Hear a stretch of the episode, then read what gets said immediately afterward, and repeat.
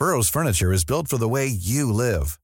From ensuring easy assembly and disassembly to honoring highly requested new colors for their award-winning seating, they always have their customers in mind. Their modular seating is made out of durable materials to last and grow with you. And with Burrow, you always get fast, free shipping. Get up to 60% off during Burrow's Memorial Day sale at burrow.com slash ACAST. That's burrow.com slash ACAST. burrow.com slash ACAST. It's that time of the year. Your vacation is coming up. You can already hear the beach waves, feel the warm breeze, relax, and think about work. You really, really want it all to work out while you're away. Monday.com gives you and the team that peace of mind. When all work is on one platform and everyone's in sync, things just flow wherever you are. Tap the banner to go to Monday.com. Nice. Yeah. What you're hearing are the sounds of people everywhere putting on Bombas socks, underwear, and t-shirts made from absurdly soft materials that feel like plush clouds. Yeah, that plush. And the best part? For every item you purchase, Bombas donates another to someone facing homelessness. Bombas. Big comfort for everyone. Go to bombas.com slash ACAST and use code ACAST for 20% off your first purchase. That's bombas.com slash ACAST. Code ACAST. Du lytter til en podcast fra TV2.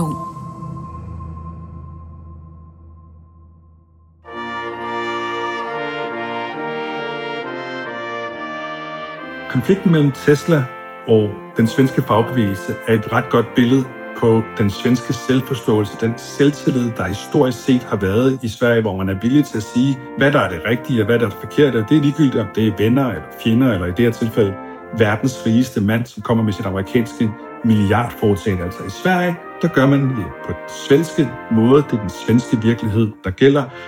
Og jeg tror godt, vi kan stå i en situation nu her, hvor at Elon Musk, han har undervurderet, hvilken modstander det er, han står overfor.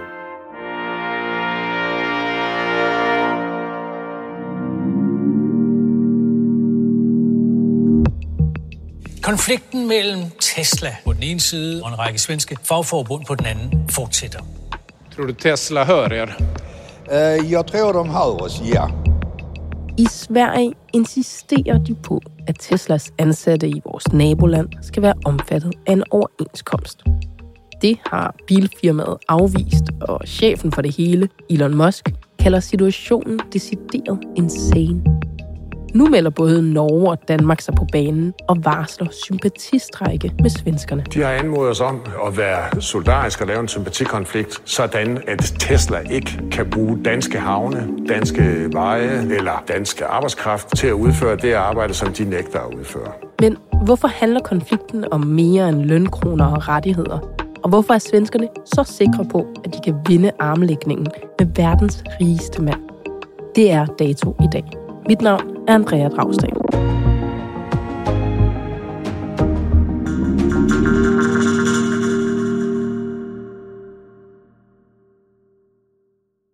Jesper, når vi taler om konflikten mellem de svenske fagforeninger og Tesla, så får man nærmest sådan David og Goliath-tanker. Man kommer til at tænke, at det er Elon Musk, der er den stærke. Men hvem er egentlig hvem i den her konflikt? Og det er jo nemt at få billedet af, at uh, der står den her svenske uh, strækkearbejder ude foran et uh, værksted i Ørebro, og det er snevær, og de står der i deres uh, tykke dunjakker og bander og, og skridsikre sko og, og huer trukket godt ned, og så de her gule sikkerhedsveste. Og det er så en svensk arbejder, der er oppe imod verdens rigeste mand, Elon Musk og at derfor ville den her svenske fagforeningsmedarbejder naturligvis være David i den her historiefortælling. Men problemet for Elon Musk her, han er muligvis øh, Goliath, fordi han har så mange penge og så stor en virksomhed. Men den svenske fagbevægelse, som står bag den her enkelte strækkearbejder, der står ude i Ørebro i vinteren, her hvor det er minus 7 grader i Sverige, det er altså en meget, meget stærk øh, enhed, og de har enormt meget selvtillid. Jesper Sølg øh, med os fra Stockholm, hvor du øh, bor og arbejder som nordisk korrespondent for øh, TV2. Og vi skal snakke om Goliat mod Goliat. For konflikten mellem Tesla og den svenske fagforening for arbejderne på Teslas værksteder er virkelig eskaleret sådan for alvor tilbage i slutningen af oktober, da Tesla afviste endelig gyldigt at skrive overenskomst. Kan du ikke bare lige fortælle os, hvad det satte i gang af bølgeskvulp? Da først IF Metal, som er den svenske fagforening, de annoncerer, at de øh, vil lave en strejke mod Tesla, så er de i første omgang omkring 120 øh, medarbejdere på værksteder rundt omkring i Sverige. Syv byer øh, fra Umeå i, i nord til Malmø i, i syd, hvor der kommer til at være et strejkevarsel. Det er udgangspunktet. Men ganske hurtigt begynder der at komme sympatistrækkeerklæringer. Og det vil sige, at sådan noget som øh, Stockholms største taxaselskab, de vil nu ikke længere købe øh, Tesla-biler til deres øh, flåde af taxaer. Der er elektrikere, der er autolakere, der er havnearbejdere, som man ikke kan få aflastet sin Tesla ude ved, ved havnene i, i Sverige. Så men også postbudene hos øh, PostNord, som ikke længere vil levere nummerplader. Det vil sige, at det er en lang række af fagforbund, medarbejdere rundt omkring i det svenske system, som støtter op bag om Teslas uh, mekanikere her. Og derfor bliver det jo en ganske omfattende strække ganske hurtigt. Hvorfor er der så mange, der ser sig selv i den konflikt og også bare ønsker at sympatistrække? Jeg tror, man skal huske, at det her det er fundamentet for den svenske model. Altså 90 procent af alle arbejdere i Sverige, de er en del af en kollektivaftale. Det har sikret et svensk arbejdsmarked, som har været meget roligt. Der er relativt få øh, strækker i Sverige, sådan øh, historisk. Der er ganske gode forhold mellem arbejdsgiver og arbejdstagere. Det er i virkeligheden et ret solidt arbejdsmarked, som Sverige har, og der er stor opbakning til det. Og så har du her en udenlandsk virksomhed, Tesla, en kæmpe stor milliardvirksomhed, som kommer ind i Sverige. Og så er der rigtig mange i Sverige, der tænker, okay, jamen det kan da godt være, at I kommer hertil, men i Sverige der er virkeligheden, at vi laver kollektivaftaler, og det gælder også for multimilliard virksomheder fra USA. Og der er sådan set ikke noget specielt ved, at det er Elon Musk, eller det er en milliardær, det er verdens rigeste mand. Han er bare endnu en person, som kommer til Sverige, og så naturligvis skal underskrive en kollektivaftale. Og når du snakker om kollektivaftaler, er det det samme, som vi kender fra Danmark, overenskomster, hvor fagforeningerne forhandler nogle fælles vilkår for medarbejderne? Det er en overenskomstaftale oversat til, til godt dansk. Nu har det jo også, apropos, trukket øh, tråde her hjem til. Hvordan det? Men det har det, fordi at øh, IF Metal, som er den fagforening i Sverige, som har startet strækken, de har bedt om, så at sige, hjælp til at understrege vigtigheden af de her overenskomstaftaler, øh, kollektivaftaler, og så har de rækket ud til, i det her tilfælde, 3F i, Danmark, og så har 3F i Danmark varslet en mulig sympati. Danmark er faktisk en relativt vigtig sådan knudepunkt for Teslas øh, logistik i øh, Skandinavien lastbiler, som vil transportere nogle af de her Tesla-biler, jamen det er også en del af det, der kan være en del af den danske sympatistrække. Så det kan få store øh, konsekvenser for Tesla. Og så ikke mindst er det jo lige pludselig ikke bare den enkelte strækkevagt ude foran øh, Ørebro-mekanikeren, som vi var inde på, der står der i sneen.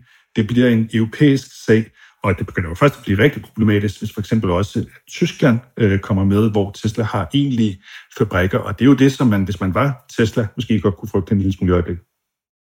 Og alt det her er i virkeligheden bare begyndt med 120 utilfredse værkstedsarbejdere.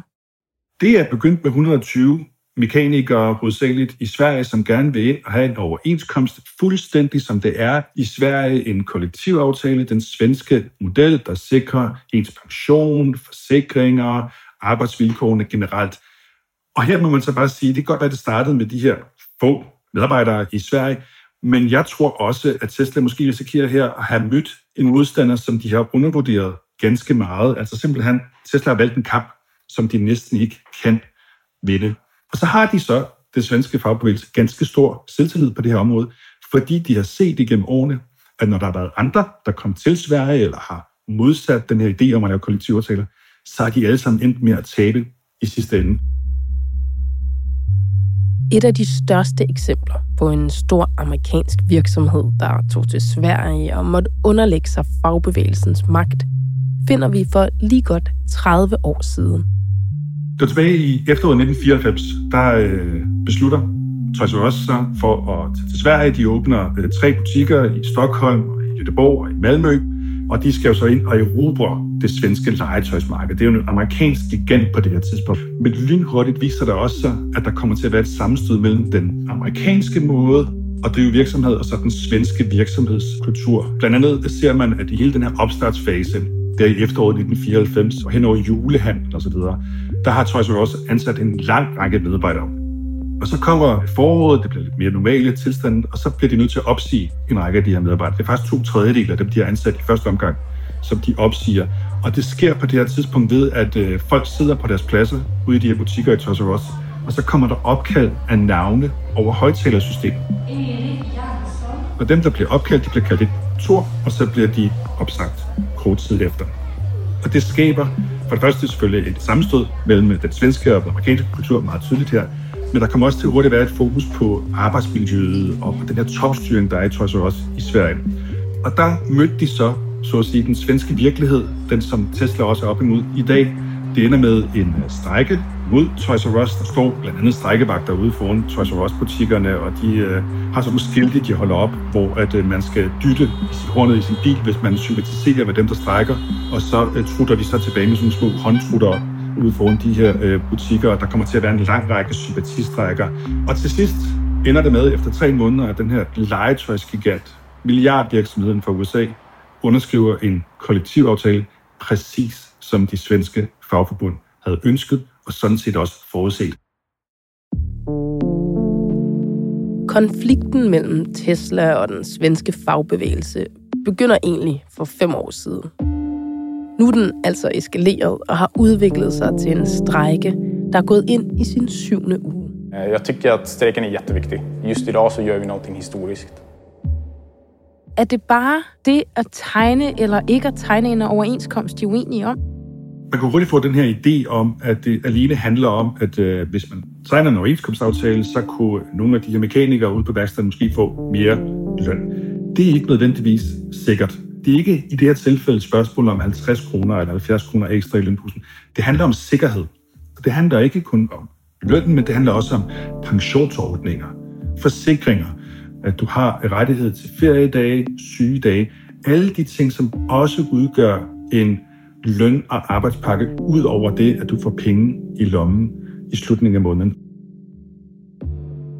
De rettigheder, du ramser op her, som fagbevægelsen kæmper for, at øh, medarbejderne skal have, de rettigheder kan Tesla jo godt give medarbejderne, uden at gøre det gennem fagbevægelsen. Så er det fordi, de ikke vil give de rettigheder, eller er det fordi, at fagbevægelsen bare insisterer på at beholde magten og være billedet på dem, der sikrer rettigheder? Det kan man jo diskutere. Mange af de rettigheder, som der er i en overenskomstaftale i Sverige, er jo allerede en del af lønpakkerne hos øh, Tesla. Der er en grund til, at der er nogle af de mekanikere, der arbejder der.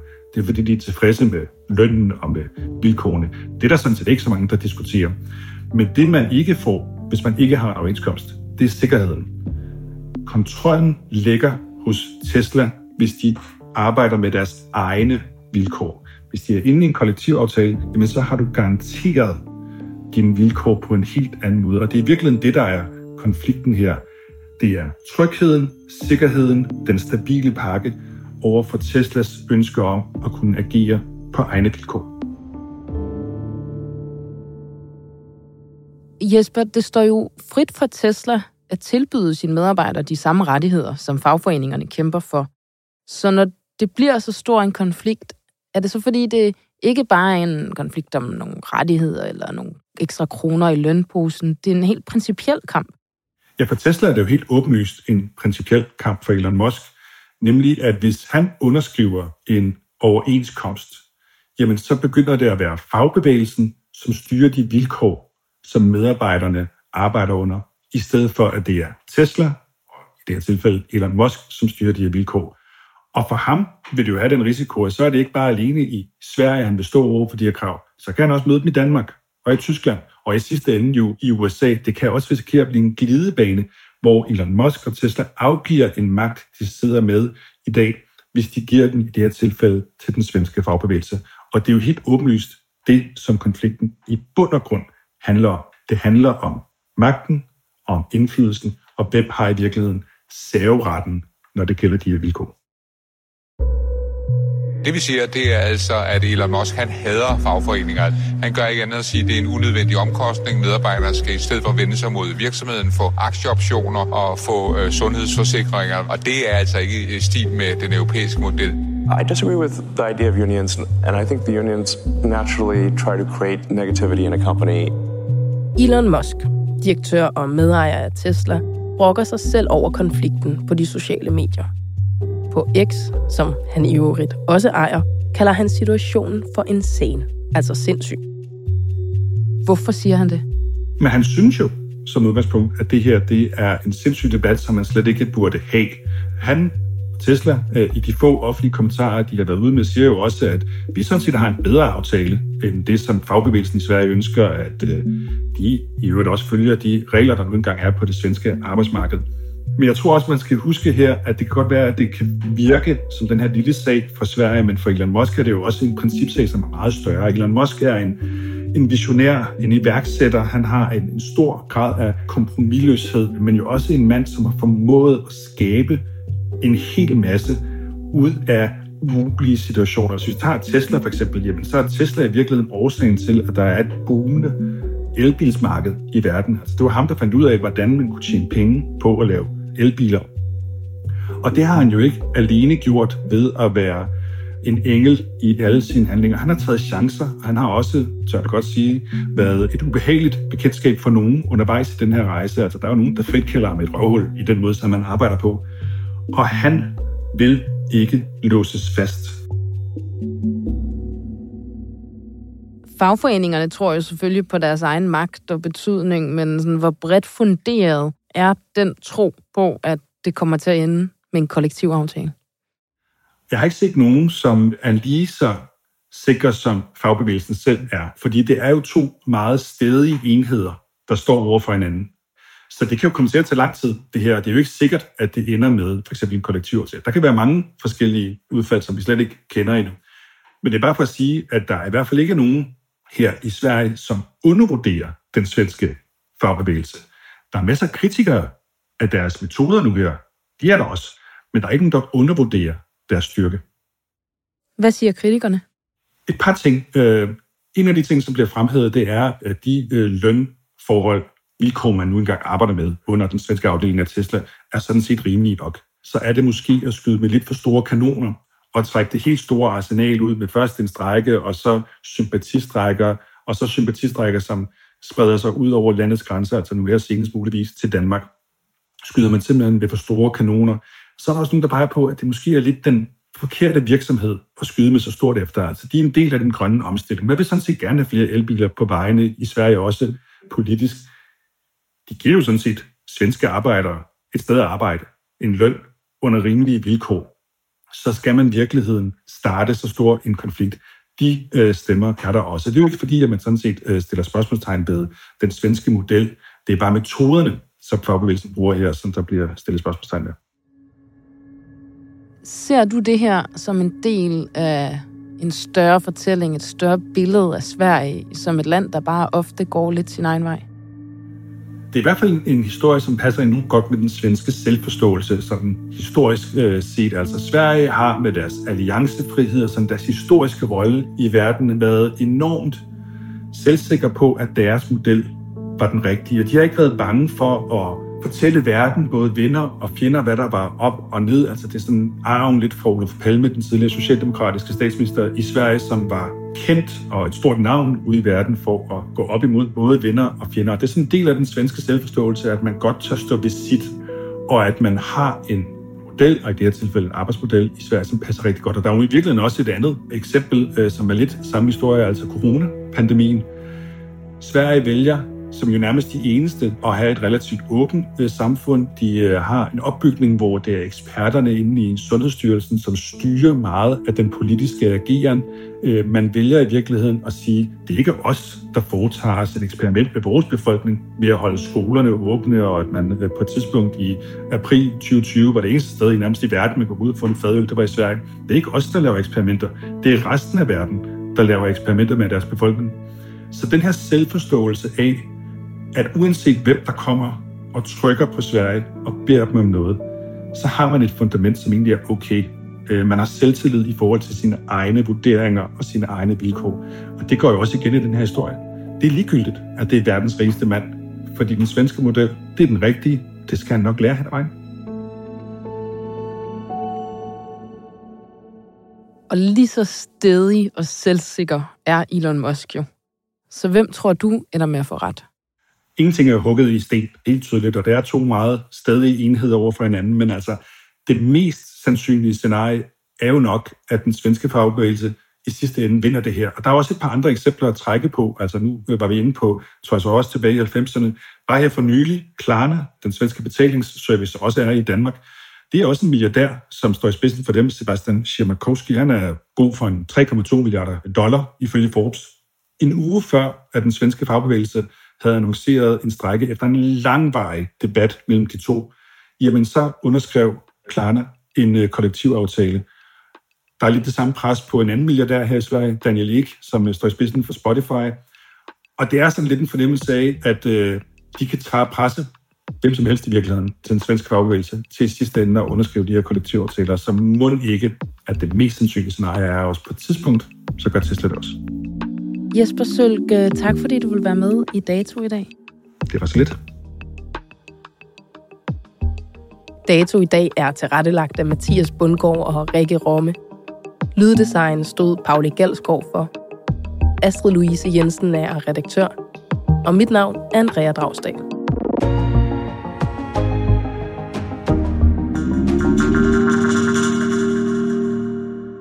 Du har lyttet til en podcast fra TV2. Normally, being a little extra might be a bit much, but not when it comes to healthcare. That's why United Healthcare's Health Protector Guard fixed indemnity insurance plans, underwritten by Golden Rule Insurance Company, supplement your primary plan so you manage out of pocket costs. Learn more at uh1.com. Hey, it's Danny Pellegrino from Everything Iconic. Ready to upgrade your style game without blowing your budget? Check out Quince. They've got all the good stuff shirts and polos, activewear, and fine leather goods all at 50 to 80% less than other high-end brands. And the best part? They're all about safe, ethical, and responsible manufacturing. Get that luxury vibe without the luxury price tag. Hit up quince.com slash upgrade for free shipping and 365-day returns on your next order. That's quince.com slash upgrade.